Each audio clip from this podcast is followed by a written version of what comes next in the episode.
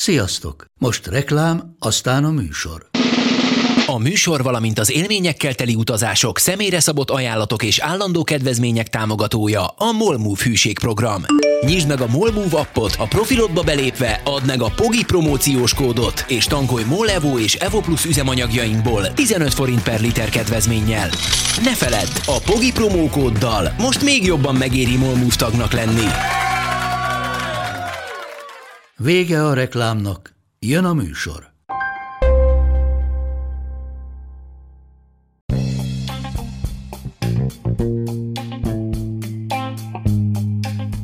Ez itt a Pogi Podcast. Pogácsa Zoltán közgazdás, szociológus, politikai gazdaságtani podcastja a globális gazdaságról a klímaválság, az automatizáció, a digitális gazdaság, az egyenlőtlenségek és a posztdemokrácia korszakában.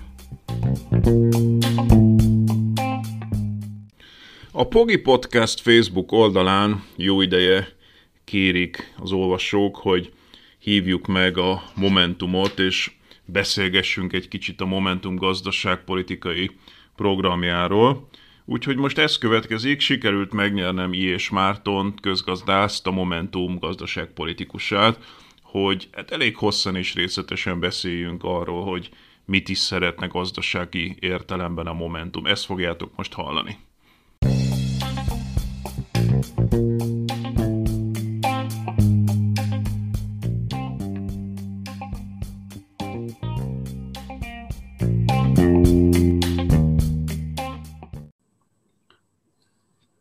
A mai témánk a Momentum párt eh, gazdaságpolitikai programja, és ennek a témának a megbeszéléséhez itt van velem I. és Márton, a Momentum gazdaságpolitikusa. Köszönöm szépen, hogy elvállaltad ezt a beszélgetést, szervusz! Én köszönöm a lehetőséget, üdvözlök mindenkit!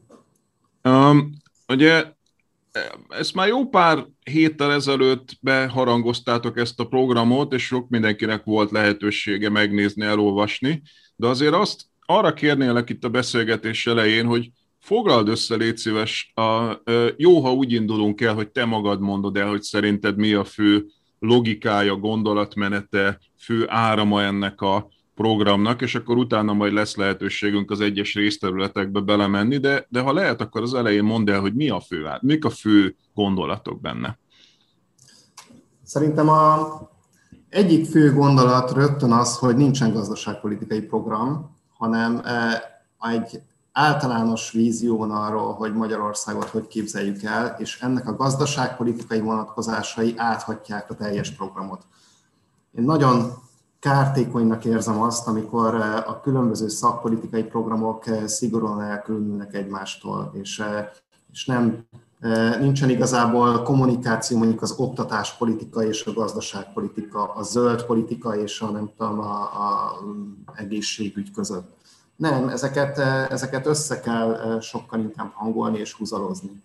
Úgyhogy a Momentum rögtön egy ilyen műfai változtatással indult, és azt mondta, hogy az emberek élethelyzeteire fogja felhúzni a programját. Azt fogjuk mondani, hogy hol élünk, iskolában, családban, munkahelyen, kórházban, természetben, és ezekre fogjuk felhúzni a, a, a mondásainkat, a javaslatainkat, és természetesen ennek mindegyiknek van gazdaságpolitikai aspektusa és ezen mind, mind dolgoztunk természetesen.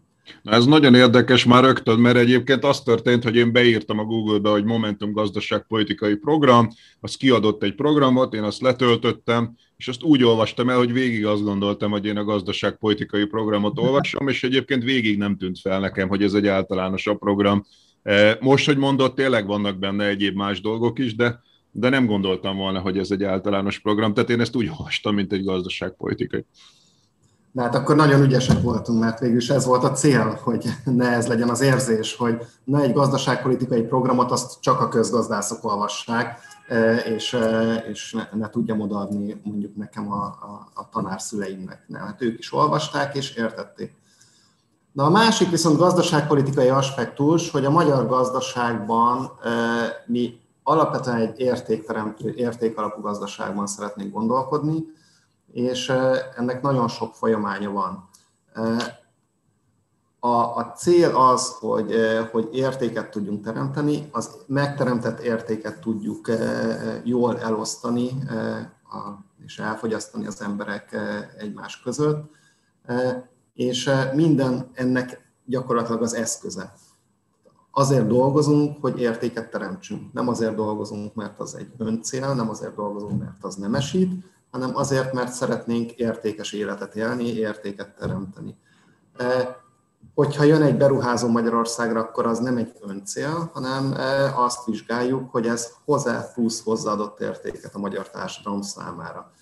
Jelenleg e, most egy kis ki, ki tételként jelenleg nem ez alapján támogatunk gazdasági beruházásokat, hanem mindenféle más kutatószámok alapján mennyi beruházást az egy cég, hány munkahelyet teremt.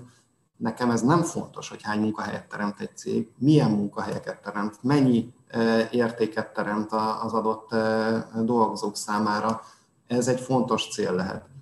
Ugye sokszor ma előfordulhat az, hogy, eh, hogy egy beruházó azt mondja, hogy ő teremt 10 darab munkahelyet, de hogyha azt eh, már ott lévő eh, közép, kis középvállalkozásoktól veszi el azokat a munkahelyet, és plusz munkahelyet nem teremt az adott régióba, akkor az nem hasznos a magyar társadalom számára. Hogyha ezek olyan munkahelyek, amik minőségileg rosszabbak, és, és kizsákmányoló vagy, vagy alacsonyabb bérű munkahelyek, akkor az nem hozzáadott érték a magyar társadalom számára. Úgyhogy ezeket mind egy, egy okos államnak, ezt, egy partner államnak ezt figyelembe kell vennie, és a, a egész magyar adórendszer nem a hozzáadott értéknek a támogatására épül, hanem, hanem igazából annak a, a terhelésére épül. Úgyhogy mi egy értékteremtő gazdaságot szeretnénk létrehozni, amelyiknek a célja az, hogy az emberek szabadabb, teljesebb életet tudjanak élni, és, és mind a család életüket, mind az oktatást, mind a egészségüket támogatóbb módon tudja szolgálni ez a gazdaság. Na ez nagyon fontos, amit mondasz, mert szerintem 30 éve erre vár ez az ország, hogy alapvetően végre egy kormányzat ne egyszerűen csak abba gondolkodjon, hogy jöjjön ide bármilyen külföldi működőtőke, hanem abba gondolkodjon, hogy minél magasabb hozzáadott érték legyen. Ezt persze mindig minden korábbi kormány is mondta, csak sohasem melyik nem csinálta. És hát ugye ez nem csak működőtő, nem csak külföldi működőtőke, hanem ugye ezek a hazai cégeket is jelentik, nekik is a hozzáadott értékét növelni kell. Én nagyon kíváncsi vagyok arra, és hát nem csak én, hanem gondolom az egész ország, hogy miben lenne más a Momentum. Tehát ugye minden korábbi kormányzat ezt elmondta, aztán valamiért mégsem csinálták. Milyen hogy mondjam, hogyan lehetünk abba biztosak, hogy egy Momentum kormány tényleg csinálna? Hát én egy kicsit felmenteném a korábbi kormányzatokat abból a szempontból, hogy, hogy ez egyfajta tanulási görbe is szerintem. Tehát egészen más eh, helyzetben indultak a rendszerváltás után például a, a hazai kormányok, amikor egész egyszerűen fogalmunk sem volt arról, hogy hogyan működik egy piacgazdaság.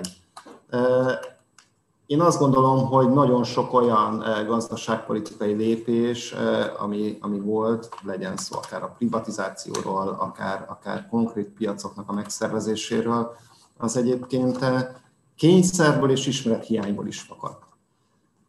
Aztán utána a, a piaci alkalmazkodás során a kormányzatok folyamatosan kényszerhelyzetekbe navigálták magukat, és aztán utána jött egy ilyen munka alapú gazdasági vízió. Én azt gondolom, hogy ma a magyar gazdaságból, gazdasági helyzetből természetesen fakad az, hogy, hogy egy új gazdaságpolitikán kezd gondolkodni egy új generációs párt Ma nem a, a, a munkahelyteremtés az, ami a, a kulcskérdése a magyar gazdaságnak, hanem az, hogy milyen munkahelyek vannak Magyarországon. Nem kilóra több munkahelyre van szükség, hanem, hanem értékes munkahelyekre van szükség. Tehát most egy olyan kihívásra kell nekünk választ adni, ami, amiből fakad a Momentum gazdaságpolitikai. Tehát mi nem egy intellektuális, volt egy jó ötletünk, és akkor most hirtelen eh, valami új dologgal előállunk, hanem mi válaszolunk egy valódi hmm. szituációra. Én azért nem menteném fel ennyire a korábbi kormányzatokat, mert azt gondolom, hogy rengeteg példa van arra, hogy az első pillanattól kezdve gazdasági stratégiák arra épülnek, hogy magasabb hozzáadott érték, hogy az egész távol-keleti térség például egy Szingapur vagy egy Tajvan a legelső pillanattól, és sokkal rosszabb helyzetből, mint mi az első pillanattól a magasabb hozzáadott értékre bazíroztak, és az oké, okay, hogy mondjuk a 90-es Antal kormány még talán mással volt elfoglalva, de azért, hogy hosszú évtizedeken keresztül ez ne kerüljön előtérbe, főleg akkor, amit te is mondasz, hogy most már azért jó ideje gyakorlatilag nagyon alacsony a munkanélküliség Magyarországon, tehát most már legalább egy évtizede, de lehet, hogy több óta azért ezt már, ezt már fel kellett volna ismerni, hogy most már nem az alacsony hozzáadott értékű, olcsó magyar munkaerőt kellene a világban árulni, és mégis ezt tesszük még mindig, de hagyjuk a, hagyjuk a múltat, foglalkozzunk a jövővel. Mik az eszközei ennek? Tehát arra lennék kíváncsi, hogy mi az az egy-két-három-négy legfontosabb eszköz, amivel ezt a magas hozzáadott értéket szerintetek el lehet érni? Hát a, az egyik legfontosabb eszköz az az, hogy, hogy magának a, a államnak a működését kell radikálisan újra gondolni. Tehát ugye most jelenleg a magyar munkerőpiacnak kb. a harmadát a magyar állam foglalkoztatja, de ennél egyébként jóval nagyobb a magyar állam súlya, hiszen akár vevőként, akár szabályozóként a magyar gazdaságnak a döntő részét nagyon közvetlenül tudja befolyásolni. Főleg baloldalról ugye sokszor elhangzik, hogy, hogy milyen neoliberális gazdasági környezetben él Magyarország. Másik oldalról meg azért azt látjuk, hogy sajnos ez kicsit egy ilyen államkapitalizmus, ahol, ahol az, hogy mi történik a gazdaságban, azt, azt állami hivatalok és állami szabályozók döntik el, ami sokszor nem, nem igazán jó. Úgyhogy a, magyar államnak a saját működését kell eh, radikálisan megreformálni, eh, jobb eh, és magasabb színvonalú szolgáltatásokat kell nyújtani mind a gazdaságnak, mind az állampolgárok számára, jobb oktatást, jobb egészségügyet, jobb hivatali adminisztrációt. Nagyon fontos az, hogy az állam, mint támogató, ugye rengeteg EU támogatást költünk el, ezt a hozzáadott érték szolgálatába állítsa most dolgoztuk ki például azt a programot, még nem jöttünk elő vele, hogy, eh, hogy mire költeni mi a következő ciklusban eh, Európai Uniós pénzeket. Hát alapvetően azokra a, a közszolgáltatásokra, amelyeknek a minősége, színvonala az, eh, az folyamatosan csökken Magyarországon. Nagyon fontos az, hogy az adórendszernek a, a támogató jellege az ezt a hozzáadott értéket támogassa, mi egyébként nem gondolkodunk gyors és radikális adórendszer változásban, Kifejezetten azért, mert azt gondoljuk, hogy a magyar gazdaságban fontos egyfajta stabilitás és kiszámíthatóság, és azt is látjuk, hogy jelenleg most nincs olyan típusú bevételi kényszer, amelyik, amelyik radikális változtatásokat igényelne ebből a szempontból. De szép lépésekben azért át kell állítani a, a magyar adórendszert abba, hogy hogy egy ilyen hozzáadott érték támogató és munka támogató jellegű irányba fejlődjön. Röviden ezeket tudom mondani, hogy alapvetően ennek a kulcs csatornái. Na, ezek, ezek jó kezdő pontok akkor, akkor ezeket szeretném majd így egyenként végigbeszélni veled. Mielőtt ebbe belemegyünk, azért azt megjegyezném, hogy a neoliberalizmus az igazából nem azt jelenti, hogy valóban piacot akarnak csinálni. A neoliberalizmus az egy retorika, ami arra hivatkozik, hogy több piacot akarunk csinálni, és ezért gyengítjük az államot, de a vége mindig az lesz, hogy aztán fogjulejtett állam lesz belőle. Tehát ebből a szempontból Magyarország nem kivétel, mindenhol, ahol legyengítették az államot, a vége az lett, hogy bizonyos piaci érdekcsoportok fogjuk lejtették az államot, és szerintem ez van Magyarországon is. Tehát én ezt államkapitalizmusnak nem nevezném, szerintem államkapitalizmus az inkább az, ami a távol-keleten van, vagy Kínában. Magyarországon szerintem egyszerűen annyi történt, hogy egy bizonyos parciális piaci érdekcsoport fogja lejtette az államot. Ha gondolod erre, reagálj, bár én ezt most nem tartom annyira fontos vitának, csak a neoliberalizmus fogalma szempontjából. Akarsz erre reagálni, vagy, vagy menjünk tovább?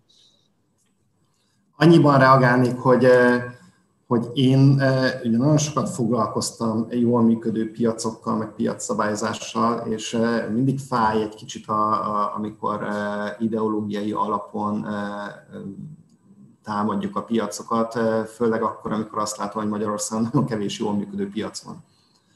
Tehát alapvetően Szerintem senki nem támadja ideológia alapon a piacot, mert ugye a neoliberálisok azt mondják, hogy legyen több piac, aztán nem csinálnak több piacot, hanem oligopóliumok lesznek, és oligarchák elfoglalják az államot. A baloldal meg azt szokta mondani, hogy azért kell a jól működő állam, hogy legyen több verseny. Tehát, hogy valójában egy, egy újra államnak az a logikája, hogy akkor lesz igazi verseny, hogyha a startvonalnál mindenki egyelő esélyekkel tud indulni. Tehát azok az alrendszerek, amiket te is említettél, például az oktatási rendszer, az azért fontos, vagy egy, egy jó működő állam, az azért fontos, hogy a végén támogatáspolitika, hogy legyen igazi verseny, tehát hogy ezzel tudunk valójában érdemi meritokratikus. Tehát az, hogy ma Magyarországon nagyon nincs meritokrácia, az szerintem egy, ez egy tény, ez egy, ez egy nehezen vitatható tény, ez kimutatható akár a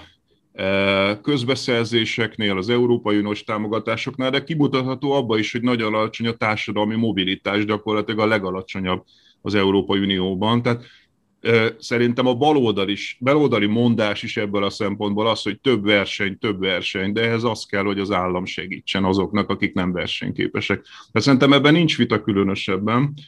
De akkor nézzük meg... Hogy ez egy jó alap arra, hogy aztán utána egy közös Világos. országot építs. De hogy ráadásul azt gondolom, hogy ebben mindenkinek elméletileg egyet lehetne értenie. Tehát, hogy még azt gondolom, hogy egy, egy kereszténydemokrata oldalról is az, hogy e, egy állam mondjuk egy jól működő oktatási rendszerrel tegye versenyképessé hazai cégek minél magasabb hozzáadott érték, ez ugyanúgy egy jobboldali fejlesztő államba is belefér, ahogy egy, ahogy egy skandináv államba, vagy egy akármilyenbe. Tehát, hogy ez szerintem, szerintem közös közös nevező tud lenni. Menjünk bele akkor ezekbe. Ugye oktatáspolitika. Van egy külön rész ebben a programban, ami az oktatáspolitikával foglalkozik.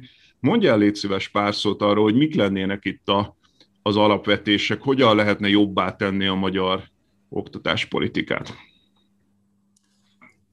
Jó, hát alapvetően a magyar oktatásban azt gondoljuk, hogy, hogy nagyon sok olyan elem áll össze, amik, eh, amiken egyszerűen most eh, itt az ideje változtatni. Tehát mindazon, hogy hogy, hogy épül fel a tananyag, egy eh, elég radikális és, és újra gondolt tananyagreformba gondolkodunk, egészen abba, hogy hogyan lehet motiváló és, és magával ragadó pályaképet adni a pedagógusoknak, egészen odáig, hogy, hogy a, a környezetét meg kell tudni, vagy újra kell tudni eh, definiálni az oktatásnak.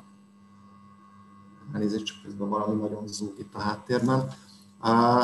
Tehát eh, mi például egy eh, radikális iskolafelújítási programon is gondolkodunk, hogy hogyan lehet egy 21. századi oktatási környezetet teremteni a, a, a diákoknak. Ugye most nagyon sok Európai Uniós pénz fog áramolni Magyarországra, és mi erre szeretnénk többek között sokat költeni.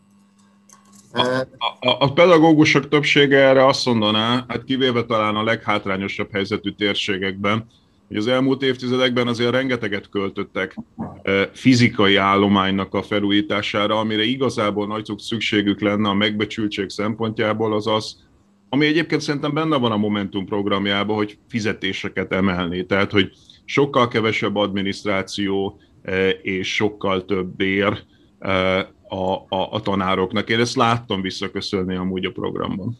Abszolút, tehát hogy eh, mi azt gondoljuk, hogy, hogy eh, lényegesen eh, javítani kell a pedagógusoknak az elismertségét, a relatív elismertségét is a magyar társadalomban, tehát hogy, hogy kifejezetten szeretnénk azt, hogy, hogy a diplomás átlagbérhez kötődjön, kapcsolódjon a pedagógusok bére. A pedagógusokon belül is minél inkább pedagógus munkában is minden inkább a, a valódi munkának a, a, az idejét szeretik tudjuk növelni. És hát mi gondolkodunk olyanokban is, hogy, hogy mondjuk minden pedagógus öt évente pár hónapot külföldön töltsön gyakorlatban. Én azt gondolom, hogy ez egy radikális változást fog hozni majd a magyar oktatásban, hogy a világ minden fejlett gyakorlata test közelből bekerül a magyar pedagógiába. Legyen szó a finn, vagy akár a német, vagy akár az erdélyi oktatási rendszerből, mert hogy a tanáraink ezt test közelből meg fogják tapasztalni. Uh-huh. És ezen egyébként nagyon sok visszajelzést kaptunk, hogy ú, ez mennyire drága, de hát gondoljunk már bele, öt évente három hónapot kell finanszíroznunk ahhoz, hogy, hogy külföldön valaki egy gyakorlatot eltöltsön. Ez, ez nagyon-nagyon belefér. Az oktatásra költött pénzeket amúgy is kell növelni, tehát hogyha pedagógus béremelés van, a fejlesztés van, akkor az, amit az utóbbi mondjuk 15-20 évben Magyarország költött GDP arányosan oktatásra, az nem lesz elég. Tehát az a nagyjából 4-5 százalék, amiket költünk, ez biztos, hogy föl kell emelni legalább másfél százalékkal, hogy egy, egy versenyképes oktatás legyen. Tehát nem azt mondom, hogy csak a pénz elég, mert átszervezni is kell, de hogy sokkal több pénzt kell rákölteni. Ebben nincs vita abszolút. Tehát lássuk be, hogy azért ez a magyar gazdaságnak a első számú erőforrása. Uh-huh kell beruházni. Aztán olyanokat is olvastam benne, hogy hát ugye szabad tanterválasztás, és hát egy decentralizálás az iskolának, aminek ugye egy ilyen szimbolikus gesztuson állatok az, hogy az iskolai igazgatót azt ne az oktatási miniszter nevezze ki, hanem egy ilyen helyi közösség, ami a szülőkből, diákokból, pedagógusokból áll, tehát egy egyértelmű decentralizálása az oktatási rendszernek közoktatásban. Hát én alapvetően egyébként nekem van egy ilyen oktatási lábam vagy dimenzióm, kilenc évig egy kollégiumnak voltam az igazgatója, és én milyen hiszek a, a demokratikus közösségi iskolákban. Tehát én nem gondolom azt, hogy a, az iskola az egy mm, pusztán szolgáltató intézmény, ahová bejön a diák, vagy akár a szülő, és vesz egy szolgáltatást a szülő azt, hogy a gyerekét eh, valahogy izé felügyelik, a, a diák pedig valamilyen tudást vagy papírt kapjon az iskolából.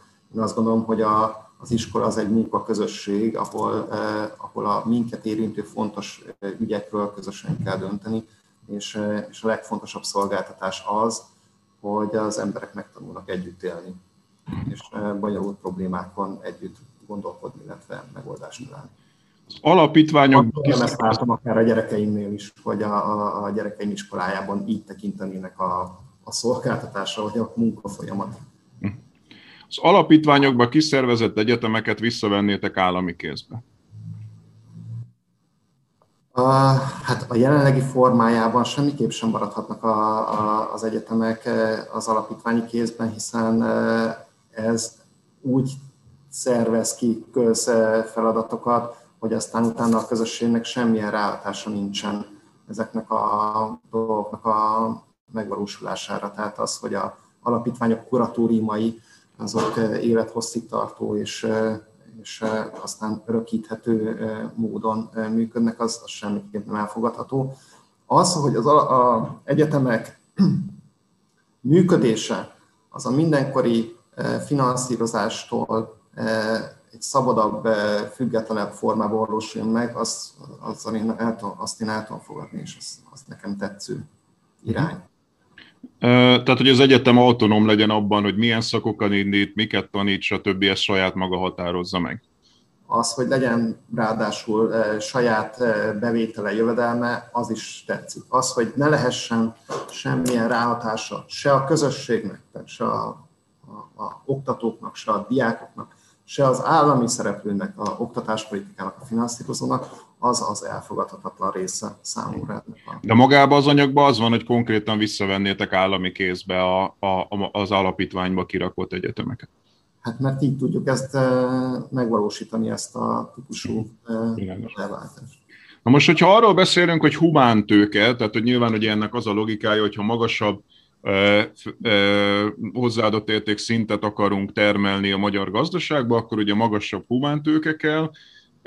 Itt már említettem, hogy hát oktatásra valószínűleg egy-másfél százalékkal kéne többet költeni, egészségügyben egészen brutális elmaradások vannak, tehát ott ilyen 4 százalékot költünk évente miközben az uniós átlag ennek körülbelül a duplája, a nyugat-európai országok meg 12-t költenek, miközben a magyar egészségi állapot sokkal rosszabb, mint a, az uniós átlag, sőt, még a visegrádiaknál is rosszabb szinten vagyunk, ilyen a Balkán is sokkal szegényebb országok egészségi szintjén. Tehát itt legalább megduplázni kellene, azt gondolom, az egészségügyi költségvetés. Megint nem azt mondom, hogy csak pénz, tehát nyilván át kell szervezni ezt a rendszert, de hogy kevés pénzből ezt nem lehet megcsinálni. Tehát itt megint valószínűleg szükség lesz legalább négy, de lehet, hogy 6%-nyi pénzre per GDP. Sejtem, mire fogsz kiukadni. Az egészségügy kapcsán azért azt látni kell, hogy Magyarországon sokat költünk egészségügyre csak, csak feketén és átláthatatlan módon is költünk. Hát, hát magán, magán, tehát most már 40%-a a költésünknek az magánköltés, magán eh, klinikákra és magánegészségügyre, miközben azért ez máshol az OECD országokban is sokkal alacsonyabb. Tehát elindultunk egy privatizáció irányába, amit azt tudja megfizetni, akinek pénze van, és a szegények kiesnek ebből. Ami, ami szomorú számomra, hogy ez a, ez a privatizáció, ez úgy valósul meg, hogy közben a, a mindenki számára elérhető szolgáltatásoknak a színvonalát rontjuk le. Tehát engem az nem zavar, hogyha akár e, e, jómódúak, akár, e, akár külföldiek magyar egészségügyi szolgáltatásokat vásárolnak magánalapon. Sőt, én azt szeretném, hogy fél Európa Magyarországra hozza a betegeit, és, és Ferihegyen egy hatalmas egészségi centrum lássa el a idehozott betegeknek a tömegét, és ne a magyar orvosok utazzanak, hanem a Európa betegei utaznak Magyarországra, és ezt egyébként nagyon komoly magánegészségügyi támogatással is lehet elérni. De, de most jelenleg nem ez történik, hanem az állami egészségügyet versenyzik ki a magánszolgáltatás, illetve az emberek kényszerből van. Ez valószínűleg nem véletlen, tehát hogy azért mennek el az emberek magánegészségügybe, vagy fizetnek magánúton, mert annyira e, rossznak ítélik meg az állami szolgáltatásokat. Hát rossznak ítélik meg az állami szolgáltatásokat, az állami szolgáltatásokon belül nem tudnak valódi e, e, egyéni e, dolgokat megkapni, és, és ráadásul a, a betegjogi és információs jogok, jogaikat sem tudják érvényesíteni. Ma Magyarországon nem lehet tudni, hogy mely kórházban milyen fertőzési adatok vannak. Ma Magyarországon nem lehet tudni, hogy az egyik kórházban miért 50%-os a császármetszés aránya, a másikban miért 17% a császármetszés. De ez egy régi vita. Tehát... Nincsen betegjogi képviselője jelenleg a magyar azt szokták mondani az egészségközgazdászok, hogy nagyon régóta, hogy Magyarország az egyetlen olyan ország az Európai Unióban, ahol nincsen egy protokoll, ami alapján meg lehetne ítélni, hogy mi folyik itt egyáltalán. Tehát úgy mondanak állításokat a magyar egészségügy hatékonyságáról, vagy hatékony talanságáról, hogy valójában nincs áttekintésünk a rendszerről. Tehát egész biztos, hogy az egyik dolog, aminek történnie kell, az az, hogy egyfajta eh, áttekintése legyen egyáltalán az egészségügyi vezetésnek, hogy mi történik ebben a rendszerben. Hát és sajnos most ez nagyon aktuális egyébként ez a történet. Tehát az, hogy a magyar kormányzat végül úgy döntött, hogy gyakorlatilag semmilyen adatot nem ad meg a járványkezeléssel kapcsolatban, az szerintem egész egyszerűen a magyar egészségügynek a csődjével függ össze. Világos. Nem tudjuk megmondani azt, hogy miért halnak meg ennyien most Magyarországon akár a betegek arányához viszonyítva, akár a, a lélegeztetőgépen lévőkhöz viszonyítva, akár a kórházba kerülőkhöz viszonyítva. Miért halnak meg az emberek? Nagyon sokféle választ lehetne kiokoskodni, biztos neked is van rengeteg ötleted. Lantos Gabriella is nagyon sokat ötletelt a utóbbi néhány cikkében, hogy azért, mert eleve rossz az egészségi állapotunk, mert túlsúlyosak a magyarok, vagy azért, mert olyan a higiéniai viszony a kórházban, vagy azért, mert nem tudom, a, levegőben eh, rossz a pollen arány? Nem tudjuk ezeket eh, kikutatni, mert hogy nincsen semmilyen adatunk róla. Hm. Most egy ekkora rendszert, amelyik a, a GDP-nek csak a 4%-át fogyasztja el, ennyire ne lássuk át, és ennyire ne tudjuk eh, kontrollálni, az, az nagyon nagy baj. Na azt mondtad az előbb, hogy tudod, hogy mire akarom kifuttatni ezt a beszélgetést. Én örülök annak, hogyha tudod, mert ugye arra akarom kifuttatni, hogyha itt tényleg hozzáadott értéket akarunk növelni, akkor ez itt óriási beruházás lesz. Tehát gondolom erre gondoltál, hogy, ha az oktatás az legalább másfél százalék, az egészségügy az 4 vagy 6 százalék, szociálpolitikában 10 százalékos elmaradásunk van, tehát gyakorlatilag Magyarországon a nyugdíjrendszeren kívül nincs is szociálpolitika, miközben ez elképesztően fontos lenne, e, vasúti rendszer felújítása, tehát hogy egy csomó olyan feladata lenne az államnak ahhoz, hogy ez egy jó működő, magas hozzáadott értékű gazdaság legyen, ami egyébként, e, amely szükségessé tenné azt, hogy, hogy az állam én nem azt mondom, hogy az újraelosztás arányát növelje, nem feltétlenül, mert a magyar újraelosztás aránya az nagyjából megfelel az Európai Uniós átlagnak. De ezen belül vannak olyan alrendszerek, amik viszont túlfinanszírozottak, leginkább a magyar állam. Tehát ugye azt te is mondtad korábban, meg az anyagban is benne van, hogy a magyar állam költséget, költségeit valószínűleg csökkenteni kéne, arra lennék kíváncsi, hogy hogyan lehet csökkenteni szerinted azt, hogy gyakorlatilag az egész Európai Unióban Ciprus kivételével mi költünk a legtöbbet az államra magára. Mit lehet itt csökkenteni?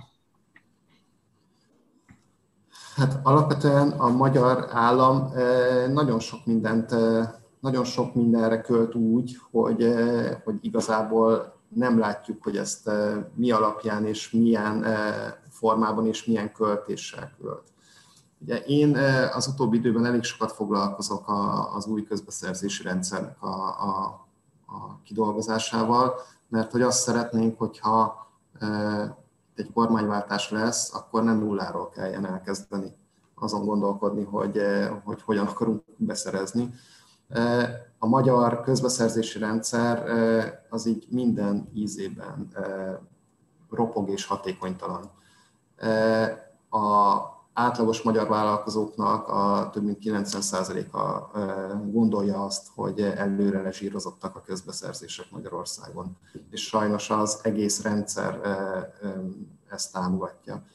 Egy olyan olyan alapokat nem tudunk meg a jelenlegi eh, közbeszerzésből, hogy, eh, hogy mennyibe kerülnek ilyen alap eh, összehasonlító, összehasonlítható termékek, mennyibe kerül egy köbméter aszfalt, mert, mert csak projektekre lehet pályázni, és meghívásos pályázók vannak, és, és nagy közbeszerzési ilyen koncentrált fő beszállítók nyerik meg a közbeszerzéseket az állam minden ízében nagyon sokat költ, akár ha csak egy tollat akar megvenni, hogyha egy kommunikációs szolgáltatást akar megvenni, vagy ha akar építeni egy stadiont.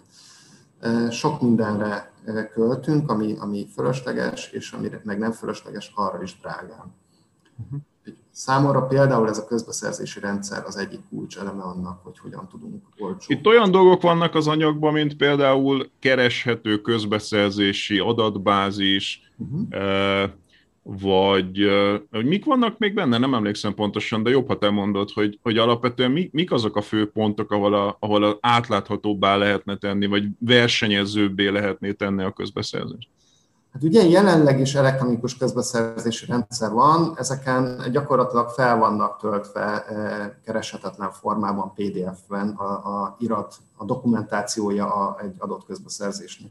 Ehhez képest egy okos rendszerben eh, egy regisztráció után minden eh, beszerzési felhívásra automatikusan tudnak jelentkezni a, a piaci szereplők, tudnak részajánlatot tenni, nem kell feltétlenül csak az egész nagy blokkra lehet ajánlatot tenni, és aztán utána a fővállalkozó osztja le az alvállalkozóknak a tényleges munkát. A rendszer összeállítja a, a, a részajánlatokból a megfelelő e, győztes ajánlatot, automatikusan kiértesíti a, a jelenlévőket, e, a kiírónak is előkészíti a döntést, és utána legenerálja azokat az összehasonlítható, ár, összehasonlítható árakat, amik aztán a jövőbeni piacelemzéshez, meg, meg kiírásokhoz is referenciát nyújt a kiíró számára, és a végén ezt az egészet elektronikusan ledokumentálja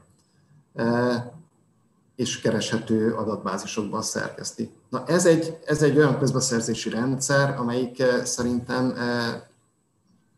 30-40%-kal fogja csökkenteni az állam minden költségét. Uh-huh. Úgyhogy közben ez nem a gazdaságból kivett pénz, hanem pont, hogy a, a gazdaság értékteremtő részét eh, hozza helyzetbe. Uh-huh.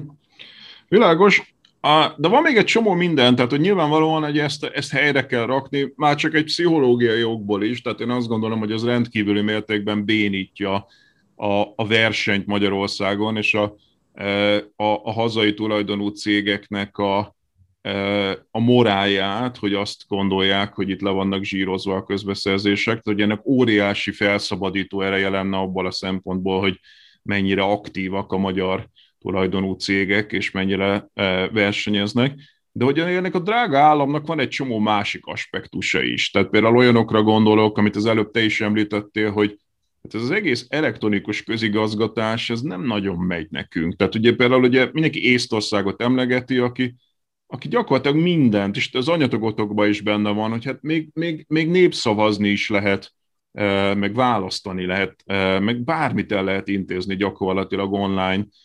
Észtországban, Magyarországon meg minden kormány folyton megígéri, minden választási programban mindig benne van, hogy egy ablakos ügyintézés, elektronikus közigazgatás, aztán igazából hát valamennyit ezekkel a kormányablakokkal jutottunk előre, de még mindig nagyon messzire vagyunk attól, hogy érdemben lehessen eh, elektro... Mi, miért, miért higgyük el a Momentumnak, hogy ő végre tényleg megcsinálná ezeket?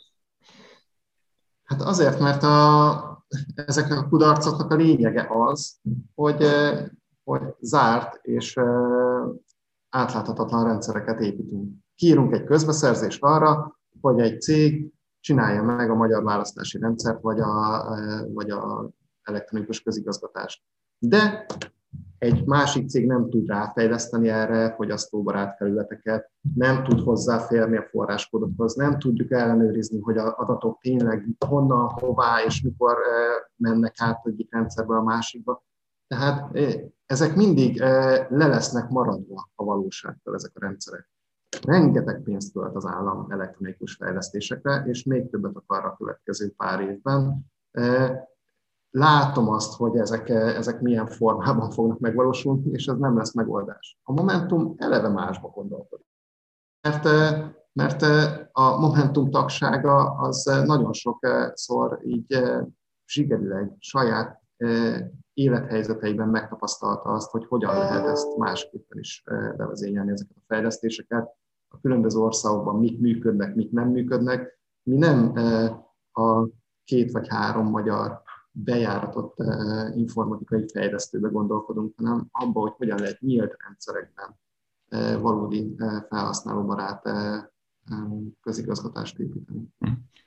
Na jó, szóval akkor, akkor beszéljünk egy kicsit az adórendszerről, a bevételi oldalról, mert ugye nagyjából oda jutottunk, hogy hát sokkal többet kell költeni egy csomó arrendszerre, ami, ami a hozzáadott érték létrehozását segíti, oktatás, egészségügy, szociálpolitika, stb.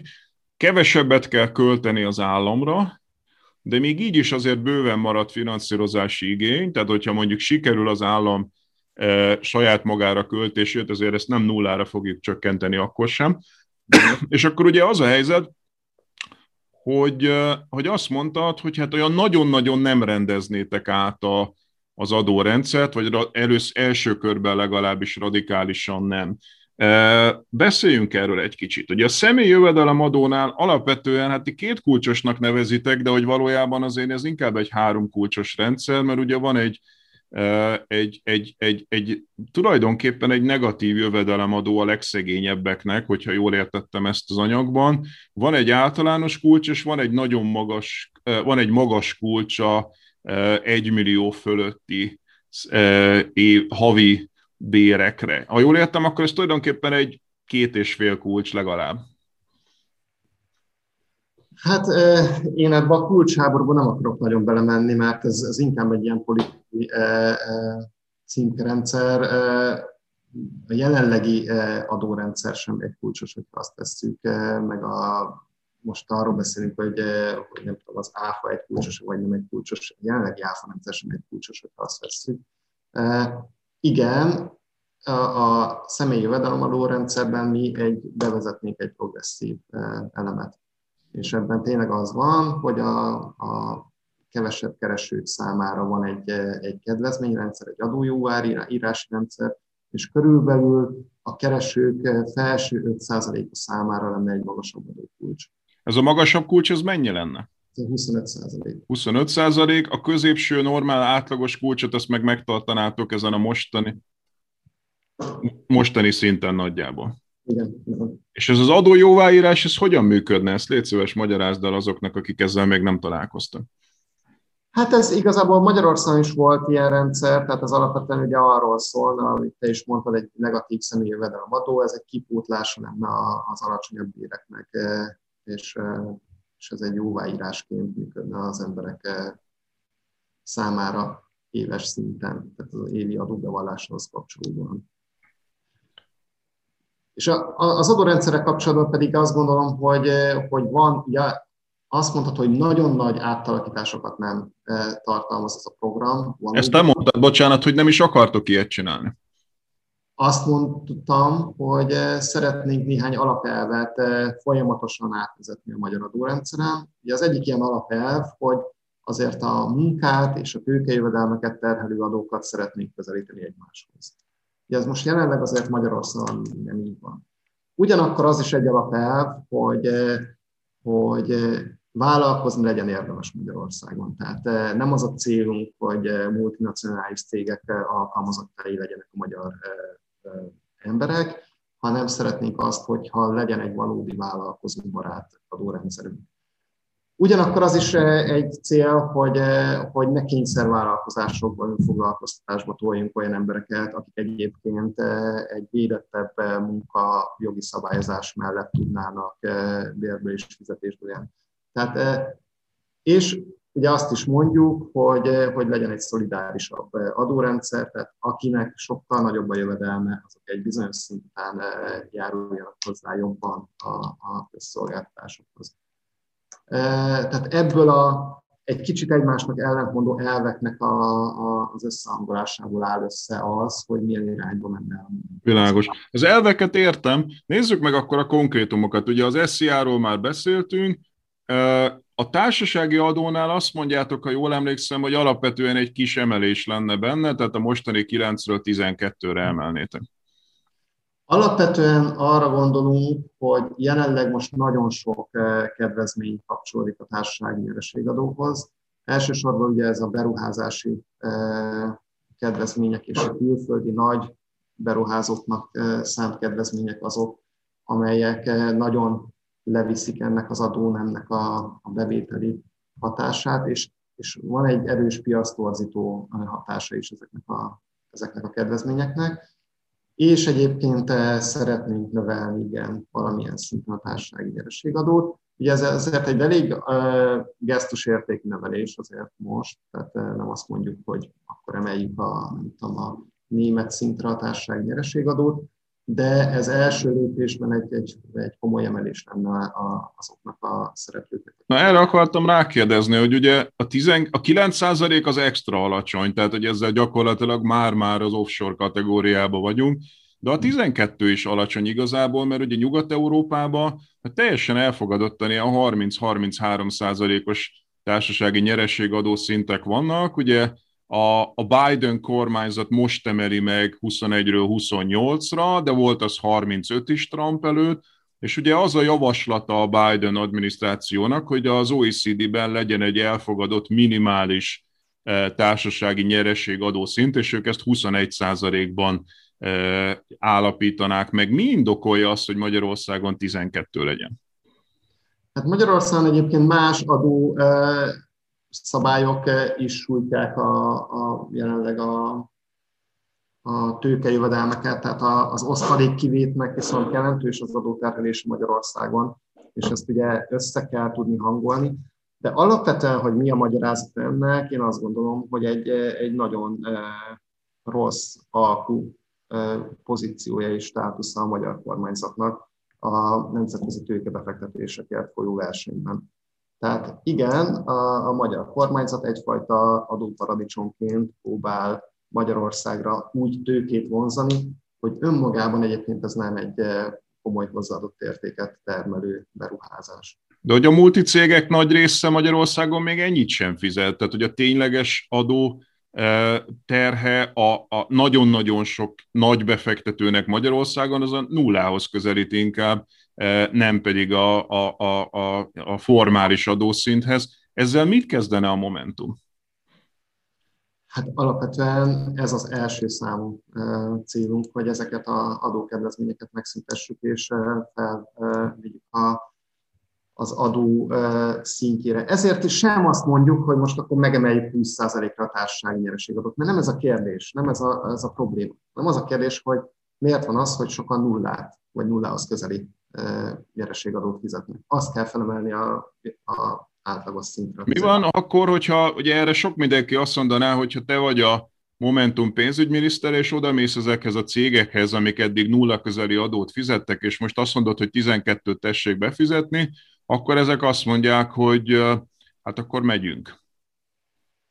Hát én azt gondolom, hogy a magyar gazdaság szerkezetre ráfér egyfajta újra struktúrálás, tehát hogy vannak olyan külföldi befektetők, akik alapvetően nem tesznek hozzá a magyar gazdasághoz. Azt is gondolom, hogy nagyon sok külföldi befektető viszont erre azt mondaná, hogy, hogy hát sokkal többet kap Magyarországtól annál, mint hogy ezt a pár százalékpontot ne fizesse ki. Általában is egyébként azt kell látnunk, hogy a korábbi ilyen gazdaság szemlélet, ahol azt láttuk, hogy van kínálat és keresleti oldal, és a cégek hoznak munkahelyeket, és, és valamilyen típusú bért fizetnek, ennél sokkal bonyolultabbá vált azáltal, hogy ezek a nemzetközi cégek ellátási láncokba szerveződnek.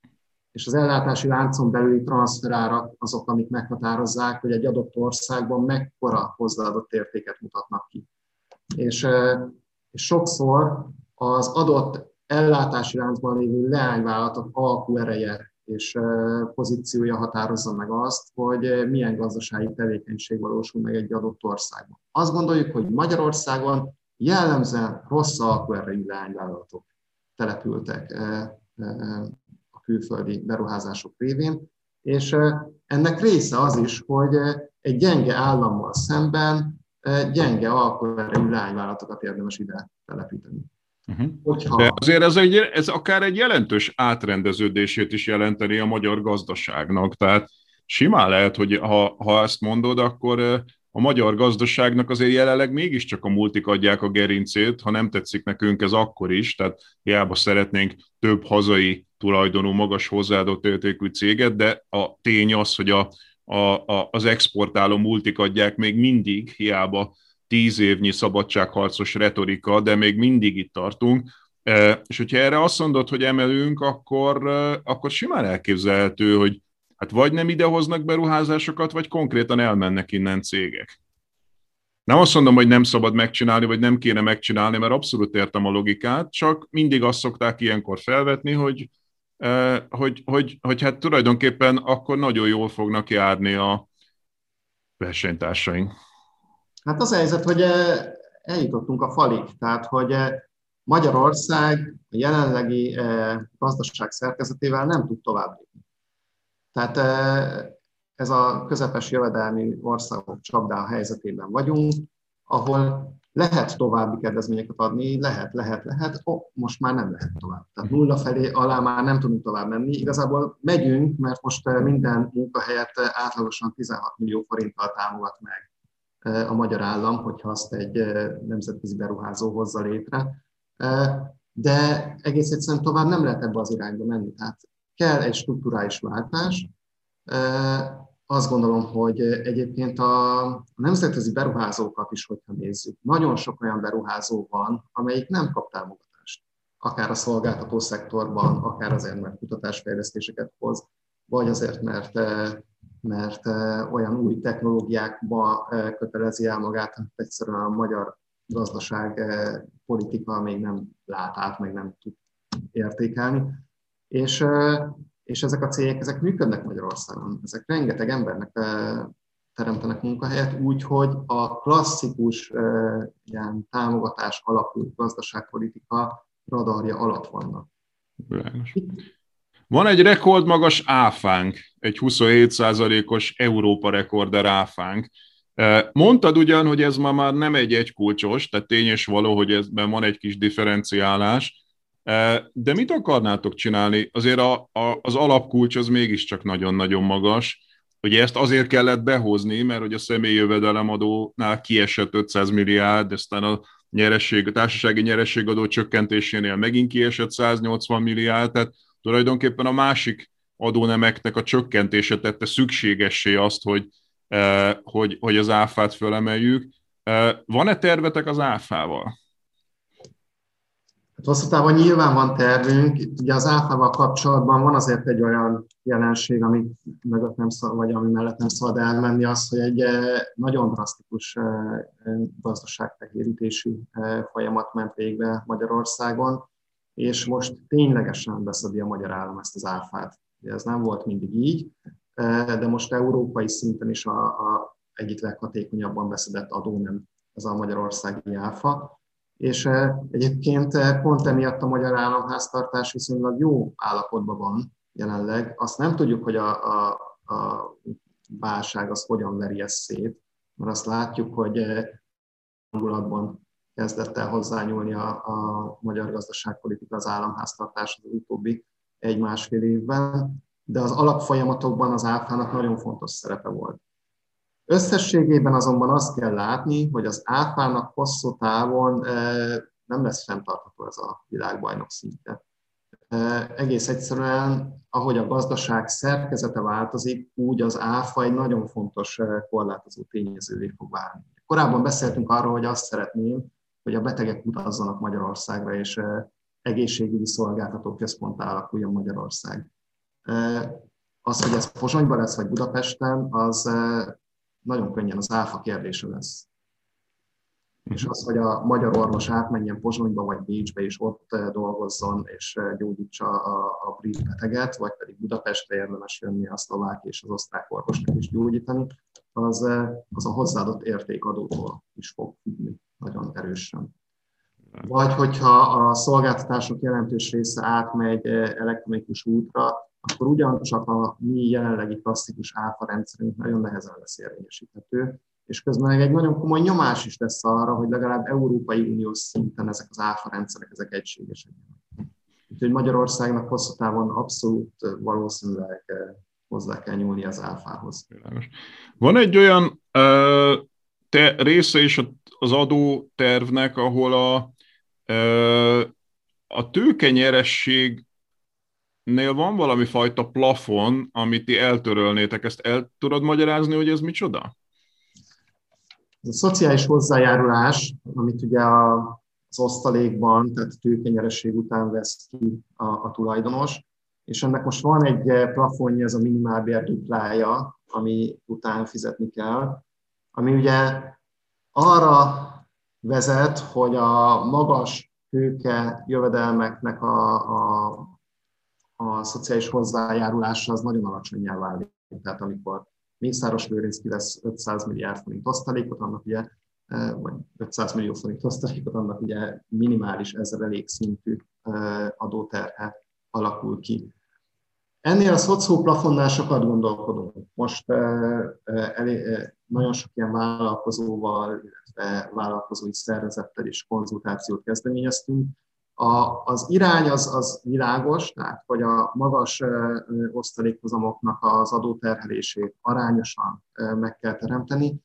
A, az, hogy ennek a plafonnak hogyan fogjuk kivezetni ezt a plafont, vagy milyen formában akarjuk ezt megcsinálni, azon, azon pedig most sokat dolgozunk. Mert ugyanakkor meg azért azt is látni kell, hogy a, ha, ha egy kis vállalkozó eh, gyakorlatilag megtermel egy eh, jövedelmet, és ezt ki akarja venni osztalékban, akkor azt nem szabad eh, úgy büntetni, hogy ezt ne tegye meg. Tehát az osztalék kivételnek a, a lehetőségét Magyarországon sokkal inkább könnyíteni kell a kis közepes vállalkozók szintjén. Jó, még néhány apró kérdés, ami ilyen aprónak tűnik, de valójában elég fontosak. Kötelező kamarai tagságot eltörölnétek. Én megmondom őszintén, én, én nem szeretem azt, hogyha tiszticsári dolgokkal az állam kötelez. Én azt szeretem, hogyha, hogyha látom azt, hogy mi a, a, a szolgáltatásnak a, a tartalma, és hogyha, és hogyha az állami vagy az állam által kiadott koncesszió tulajdonos isnak van egyfajta erős kötelezettsége arra, hogy, hogy értelmes dolgokat csináljunk. Szerintem ez meg, meglehetősen népszerű ma Magyarországon ez a gondolat. Szerintem alig van valaki, aki látja a kötelező kamarai tagság értelmét. Hát igen, és különösen akkor, amikor sajnos én azt gondolom, hogy a jelenlegi magyar kamarának a vezetése kifejezetten kártékony kommunikációt folytat, például amikor a oktatásról beszélünk. Ha már itt tartunk, a kötelező iskolai korhatár leszállítását gondolom visszacsinálnátok.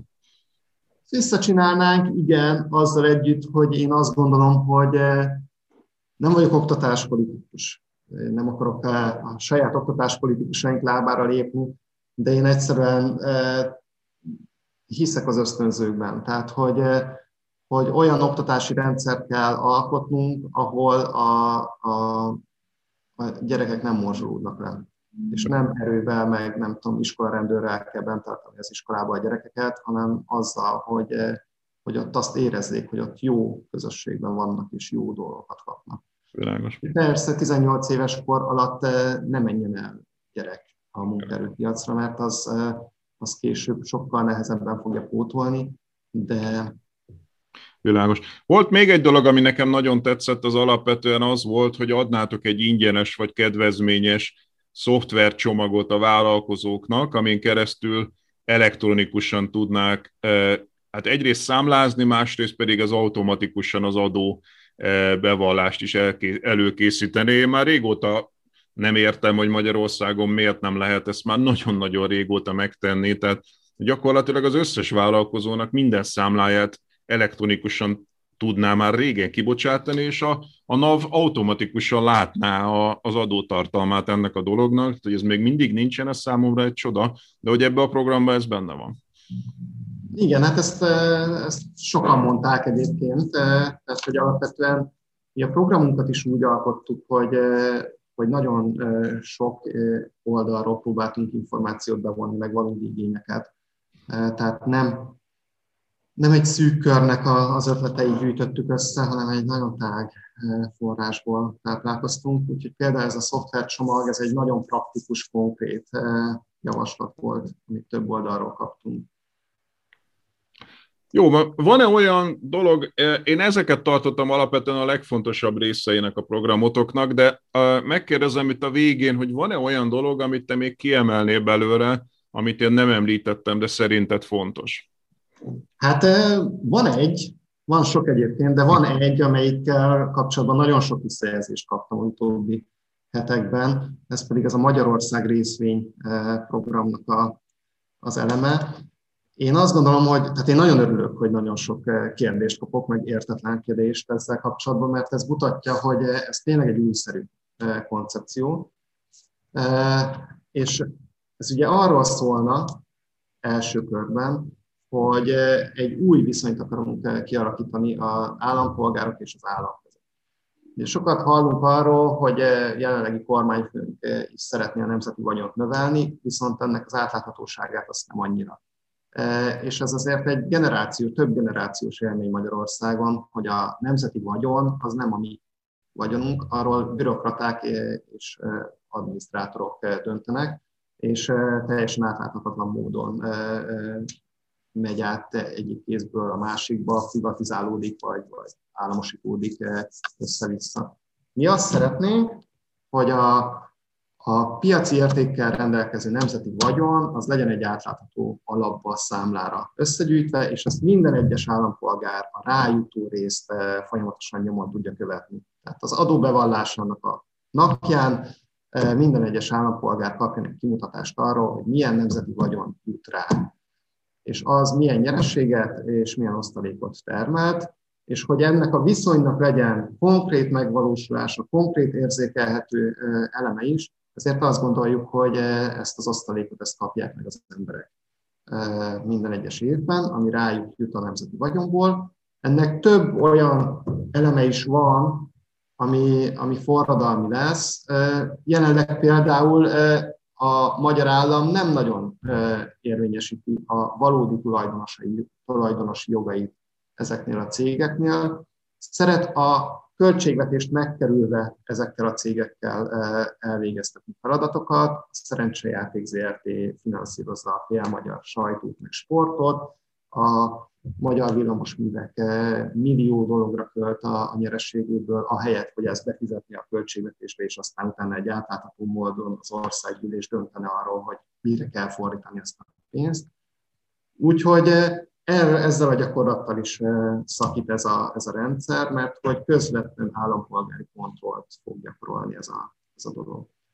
Most ez, amit idáig elmondtam, az inkább a norvég alapnak a mintája, ami ugye a norvég állam a, a jellemzően az olajiparból származó bevételeit egy nagyon transzparens módon az állampolgárok számára átlátható módon gyűjti egy alapba. Hosszú távon mi szeretnénk azt is, hogyha ezek a, ez a Magyarország részvény, ez egyfajta tulajdonosi szemléletet is erősíteni a magyar állampolgárokba, és azt éreznék, hogy nekik van egyfajta tulajdonuk eh, alanyi jogon azáltal, hogy ennek a nemzetközösségnek a részei. És két dolgot kérdeznék, az egyik, ha jól tudom, a Norvég alap nem fizet osztalékot a norvég polgároknak, azt alapvetően félrerakják a jövő generációk részére. Tehát tudsz mondani olyan országot, ahol, a, ahol osztalékot fizetnek az állampolgároknak a nemzeti vagyomból? Hát a Norvég alap is hozzájárul a nyugdíj alaphoz, tehát az egy alapvetően a, a, a norvég állampolgárok nyugdíját finanszírozza többek között. Nem évi osztalékot fizet, hanem ilyen szempontból egy egy ilyen generációs biztosítékot fizet. Ez az osztalék jelleg, ez, ez abszolút egy, egy újszerű dolog, ami egész egyszerűen Magyarországon egy fontos elem azért, hogy, hogy hitelességet növeljen és, és hihetővé tegye a magyar állampolgároknak, hogy ez egy valódi, valódi nyilvántartási számla. Tehát ilyen sehol nincsen még jelenleg, hogy osztalékot fizetnének. Én nem tudok arról, hogy, hogy ebben a, ez a Magyarország részvénymodell egy az egyben megtalálható lenne a világban. Viszont ugye az jut eszembe, az, hogy mennyi osztalékot tud fizetni egy állami cég, az alapvetően köz, kormányzati döntésektől függ, nem? Tehát, hogy van egy, van egy működése a cégnek, az valami fajta nyerességet termel, de hogy ez alapvetően állami szabályozó kérdése, hogy ez a nyeresség mekkora lesz, és hogy ezt aztán befizeti a költségvetésbe, és hogy ezt a költségvetés elkölti el mondjuk oktatásra, vagy direktben kifizeti osztalékként az embereknek, ez megint csak egy költségvetési kérdés. Tehát akkor fölmerül bennem, hogy ezeket a pénzeket miért nem hasznosítjuk inkább közösségi célokra, miért fizetjük ki állampolgároknak? Hát azért, mert hogy alapvetően ez a fajta állampolgári kontrollnak van egy önértéke. Tehát, hogy ez, ezt fizetjük ki ebben az osztalékban, hogy az emberek figyeljenek erre oda. E, alapvetően a költségvetési bevételeknek jelenleg is minimális részét teszik ki ezek a osztalékjövedelmek, és valóban abban is igazad van, hogy ezek jellemzően és nagyon helyesen szabályozott iparágokban szerepelnek ezek a cégek. Én nem is e, gondolom azt, hogy nem szabályozott iparágakban komoly állami tulajdonra lenne szükség. E, Viszont ez nagyon erősen fel fogja mutatni majd az állampolgároknak azt, hogy ezek a szabályozott iparágak, ezek, eh, ezek hogyan, eh, tehát hogy összeköti a szabályozást a vállalati eh, szemponttal az állampolgárok számára is. Én értem nagyjából, hogy mit akarsz mondani, csak ugye az, azon gondolkodom közben, hogy oké, okay, tegyük fel, hogy kimutatódik, hogy egy MVM-ben most kevesebb nyereség keletkezett, mint tavaly vagy tavaly előtt. Mit kezd ezzel egy állampolgár? Tehát, hogyha erre rákérdez mondjuk a sajtó az ő nevében, hogy hát ez miért van így, akkor a szakértők fognak mondani egy csomó bonyolult iparági szakzsargont, hogy az ilyen és olyan árak, szabályozók, viágpiaci árak, és egy ilyen elképesztően bonyolult szakpolitikai narratívát hall a polgár, amivel nem sok mindent tud kezdeni egy hétköznapi polgár. Én legalábbis biztos nem tudok azzal sok mindent kezdeni, hogy egy MVM nevű iszonyatosan komplex rendszernek mitől van, vagy mitől nincs nyeressége. Hát ez nagyon nagy baj, hogy jelenleg fogalmunk sincs erről. De alapvetően ez rá kényszeríti majd az állami szabályozás is arra, hogy átlátható közszolgáltatási szerződéseket kössön ezekkel a cégekkel. Mert jelenleg most adhok szabályozás folyik. Még ahhoz képest is, amit egyébként a jelenlegi szabályozás lehetővé tenne, ahol alapvetően például az MVM kapcsán egy átlátható hatósági árszabályozásra lenne szükség. De ezt a hatósági árszabályzást ezt, ezt össze-vissza mozgatják ahhoz képest, hogy éppen politikailag mit tűnik jónak.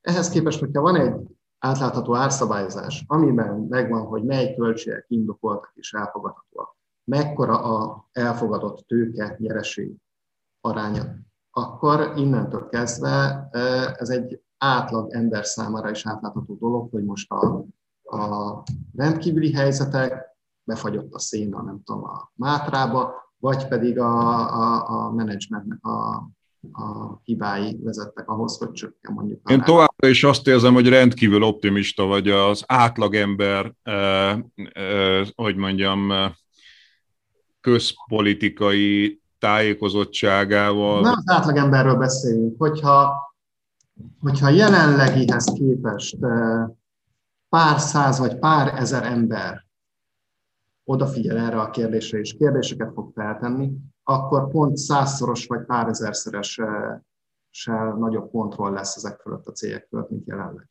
Jó, a célt elfogadom, tehát abszolút tetszik a cél, hogy átláthatóság, számon kérhetőség, nem fogom tovább vitatni. Azt mondtad, hogy van még egy-két dolog, tehát hogy kérdeztem, hogy mi volt az, amit én nem érintettem, említetted ezt, és azt mondtad, hogy még esetleg van egy-két dolog. Jaj, hát nagyon sok dolog van, de most nem akarnám ezeket ilyen felsorolás szintre átvinni nagyon erős például a, a, a zöld vonala a programunknak, fontos szerintem az a tömegközlekedésnek a támogatása és koncepciózus támogatása. Ugye erről beszélgettünk korábban, hogy ez a 40 perc alatt lehessen elérni minden megyeszékhely típusú program egy, egy ilyen gondolati víziót is épít e mögé, a tömegközlekedési cégeink mögé. Van a nyugdíjrendszerünkkel kapcsolatban egy, egy radikális javaslatunk, hogy hogyan lehet rugalmasabbá tenni. És... Talán erről beszéljünk. A nyugdíjrendszer nagyon sok embert érint, azt, arról biztos, hogy egy, egy pár mondatot kéne beszéljünk. Jó. A nyugdíjrendszerrel kapcsolatban szerintem két alapvető mély probléma van. Az egyik az, hogy, hogy itt egy fundamentális bizalmi válság alakul ki abban, hogy vajon ez az intergenerációs rendszer, ez működő képes és működni fog-e. Én minden héten olvasok egy cikket az interneten arról, hogy a mai középkorúak és fiatalok már úgysem fognak kapni nyugdíjat. Ami szerintem botrány. Tehát az, hogy ilyen elhangzik, ezt egy Momentum kormánynak terelnie kéne. Tehát ez, ez közérdeket sértő rényhírterjesztés. Nem. Nagyon örülök, hogy ezt kimondtad. Iszonyatosan örülök, ezt nagyon kevesen merik kimondani. Ehhez viszont ugye az kell, hogy az állam tényleg hitelesen bele tudjon állni abba, hogy, hogy ez egy fenntartható rendszer szeretne kialakítani. A jelenlegi bizalmi válságban viszont mindenki abba az irányba tolódik, hogy a, a állami kockázatközösségen kívül keresse meg a saját nyugdíjának a, a forrását, és ahhoz, hogy mi egy ilyen, és akkor ez önbeteljesítő jóslatként be is borítja a teljes nyugdíjrendszer. Tehát nekünk egy olyan rendszert kell kialakítani, ami alapján az embereknek megérje a, a járulékaikat az állami kockázatközösségbe befizetni. Ez az egyik fundamentális dolog. Másik fundamentális dolog pedig az, hogy a jelenlegi nyugdíjrendszer e, egy körülbelül az ilyen ipari társadalom e, merevségére van szabva. Az alapvető probléma ugye az, hogy e, öregedik a társadalom, de ezt most ne negatívan értsük, hanem ez egy nagyon pozitív dolog. Tovább élünk, és tovább élünk egészségben. Csak ehhez egy politikailag be merevített nyugdíjkorhatár is kapcsolódik, ami kapcsán ugye azt látjuk, hogy ugye egyre kevesebb ember fizeti egyre több embernek a nyugdíját. Most innentől kezdve, hogyha a nyugdíjkorhatárt megpróbáljuk rugalmassá tenni, akkor igaz, és ösztönzővé, hogy mindenki addig dolgozzon, amíg értelmes munkát tud végezni, és az életéhez hozzá tud adni ez a történet, akkor alapvető problémáját húzzuk ki a nyugdíjrendszernek. Most ezt egy merev nyugdíjkorhatárra nem lehet megoldani. Hát, hogy nagyon különböző életszituációk vannak. Vannak sajnos a magyar társadalomban tömegek vannak olyanok, akik 65 éves korukra lerobbant egészségi állapotban, és, és alapvetően nagyon rossz helyzetben érnek el. Miközben tömegek vannak olyanok is, akik várható élete 80-90 év. Ezekre egy egységes nyugdíjkorhatárt belülni nem csak egy igazságtalan, de igazából értelmetlen is. Úgyhogy Úgyhogy egy rugalmas nyugdíjrendszert kell létrehozni, amiben aki tud és akar dolgozni, az dolgozhasson tovább, aki pedig nem tud vagy nem akar dolgozni, az az adott időszakban állhasson meg, lehessen részmunkaidő, stb. stb. Most mi az, ami ezt a dolgot megteremti? Ezt az egyéni nyugdíjnyilvántartási számot teremti meg. Tehát, hogy az egész életünkben a befizetett járulékok azok egy számlán jelenjenek meg, és az alapján folyamatosan tudjuk kalkulálni, hogy mekkora nyugdíjra a várható élettartam tekintetében mekkora nyugdíjra számít. Ez teremti meg azt a bizalmi viszonyt, ami alapján nekem megéri többet dolgozni és befizetni az utáni járulékot, és ami pedig megteremti a, a rövid távú kapcsolat is a nyugdíjrendszerrel, az az, hogyha az életemben bármilyen probléma adódik, akár csak szakmát akarok váltani, vagy, vagy életközepi válságban vagyok, vagy a, a, a szüleimet kell ápolni, vagy bármilyen helyzet előáll, akkor ez a nyugdíjrendszer, ez azonnali védelmet tudjon nyújtani. Ez az életközepi támogatás vagy nyugdíjnak a, a, az ötlete, amit az, ami ami most is van, csak most segélynek hívjuk, különböző segélyeknek hívjuk, miközben ez, ez, ez nem segély, ezért, ezért ez egy jogosultság, amiért megdolgoztak emberek, és ezt ebbe a társadalmi kategóriába kell tudnunk áttemelni. Uh-huh. Ez, a, ez az általános nyugdíj víziónk, aztán persze rengeteg konkrét kérdést kapunk, hogy de ez hogy lesz kiszámolva, hogy tényleg fenntartható, nem fenntartható. Ezek már mind a részletes paramétereken múlnak, de összességében ez a rendszer ez egy önfenntartó rendszeré tudjuk tenni, eh, függetlenül a demográfiai változások. Világos. Az elveket értem, két konkrét kérdés szerintem van, ami sürgető. Az egyik, hogy vannak elképesztően alacsony nyugdíjak Magyarországon, tehát hogy a minimál nyugdíj olyan alacsonyan van, hogy ilyen 30 ezer körüli nyugdíjakból is élnek emberek, miközben a létminimum az már 100 ezer fölött van. Tehát, hogy támogatná a Momentum azt, amit mondjuk a szakszervezetek követelnek, meg a nyugdíjas szervezetek, hogy a, a mindenkori minimál nyugdíj az legalább a létminimumot érje el. A minimál nyugdíj, mint elem, igazából elvesztette a valódi funkcióját Magyarországon az azért ilyen alacsony, mert nagyon sok szociális támogatás ehhez van kötve. Ez nem a valódi nyugdíjnak a, az alsó plafonának a beállításáról szól jelenleg már. Úgyhogy mi abszolút támogatjuk azt, hogy, hogy a kis nyugdíjaknak a, a átlaghoz közelítését azt, azt segítsük elő, nagyon nem erről szól most a 13. havi nyugdíj koncepciója a magyar államnak, amelyik pont, hogy a, a különbségeket akarja még széjjel húzni, mindenki abból kap egy 13-at, ami jelenleg van, és nem pedig e, összetolni ezeket. E, maga ez az egész minimálnyugdíj, ez a 28 ezer forintos minimálnyugdíj, ez, ez egy, ez egy rossz elem, tehát ezt ki kell venni. Akkor másképp kérdezek, tehát hogy azt, azt támogatjátok-e, hogy senkinek ne legyen kisebb a nyugdíja, e, mint a mindenkori létminimum? Senkinek ne legyen nyugdíjas kori jövedelme kisebb, mint a mindenkori igen, igen, igen. Így igen. Ugye a minimál nyugdíjnak van egy olyan eleme is, hogyha valakinek mondjuk más országból származik jövedelme, és akkor Magyarországon pedig ezt a minimál nyugdíjat kapja, nem, tehát hogy az össze... Ja, ja, ja. Na, ez atipikus, tehát akkor úgy kérdezve igazából, hogy a nyugdíjszerű jövedelme az, az legyen legalább a létminimumnak megfelelő. Egyáltalán ez a cél, igen. Második pedig ugye, hogy ugye most az a rendszer, hogy az utolsó pár évnek a béré alapján állapítják meg a nyugdíjnak az összegét, de gondolom akkor ez változna. Igen, és hát ez alapvetően azért már elkezdődött, tehát egyre hosszabb időszakot vesz figyelembe a, a magyar jelenlegi nyugdíjrendszer is, bár a különböző időszakoknak az egymásra, egymásra jelen értékszámítása az, az, az nem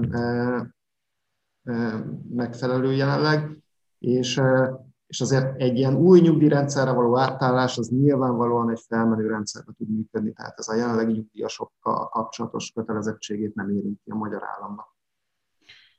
Jó, hát még rengeteget tudnálak faggatni, és te is tudnál biztos olyan dolgokat kiemelni, amik még nagyon fontosak lennének, viszont most már nagyon régen beszélgetünk, és hát egyrészt te is nyilván elfáradtál, másrészt pedig gondolom a hallgatóink is E, e, csak egy bizonyos mennyiségű gazdaságpolitikát tudnak befogadni. Úgyhogy én itt e, bármennyire is lehetne még ezt húzni, megállok, és nagyon szépen köszönöm, hogy ilyen részletesen elmondtad, hogy mi van a programotokban. Szerintem ez nagyon informatív volt, remélem, hogy a hallgatók is így vélik majd. Köszönöm szépen I. és Mártonnak a Momentum párt gazdaságpolitikusának, hogy beszélgetett velem. Köszönöm szépen. Én is köszönöm szépen, és szervusz.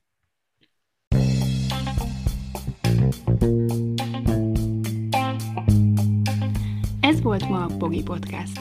Ha vitába szállnál az elhangzottakkal, vagy témát javasolnál, keresd a Pogi blog oldalt a Facebookon. Ha támogatnád a podcastot, azt a www.patreon.com per Pogi Podcast oldalon teheted meg. Köszönjük! Ha más podcastekre is kíváncsi vagy, hallgassd meg a Béton műsor ajánlóját. El tudod képzelni, hogy a podcastet, amit éppen most hallgattál, fél év múlva már a mesterséges intelligencia generálja? Mi sem. De ha érdekel, eljött már a gépek lázadása. Hallgass bele az Embertelen podcastbe. Orsós Lajos vagyok, a műsor házigazdája. Egyelőre még élőben. Egyelőre. Fedezzük fel együtt, hogyan ismerkedik, randizik, mesél és vitatkozik Betty és Péter, két teljesen mesterséges intelligencia. Lajos, a podcast címét mond még egyszer, Léci. Oké. Okay. Embertelen podcast. Ez a műsor a Béton közösség tagja.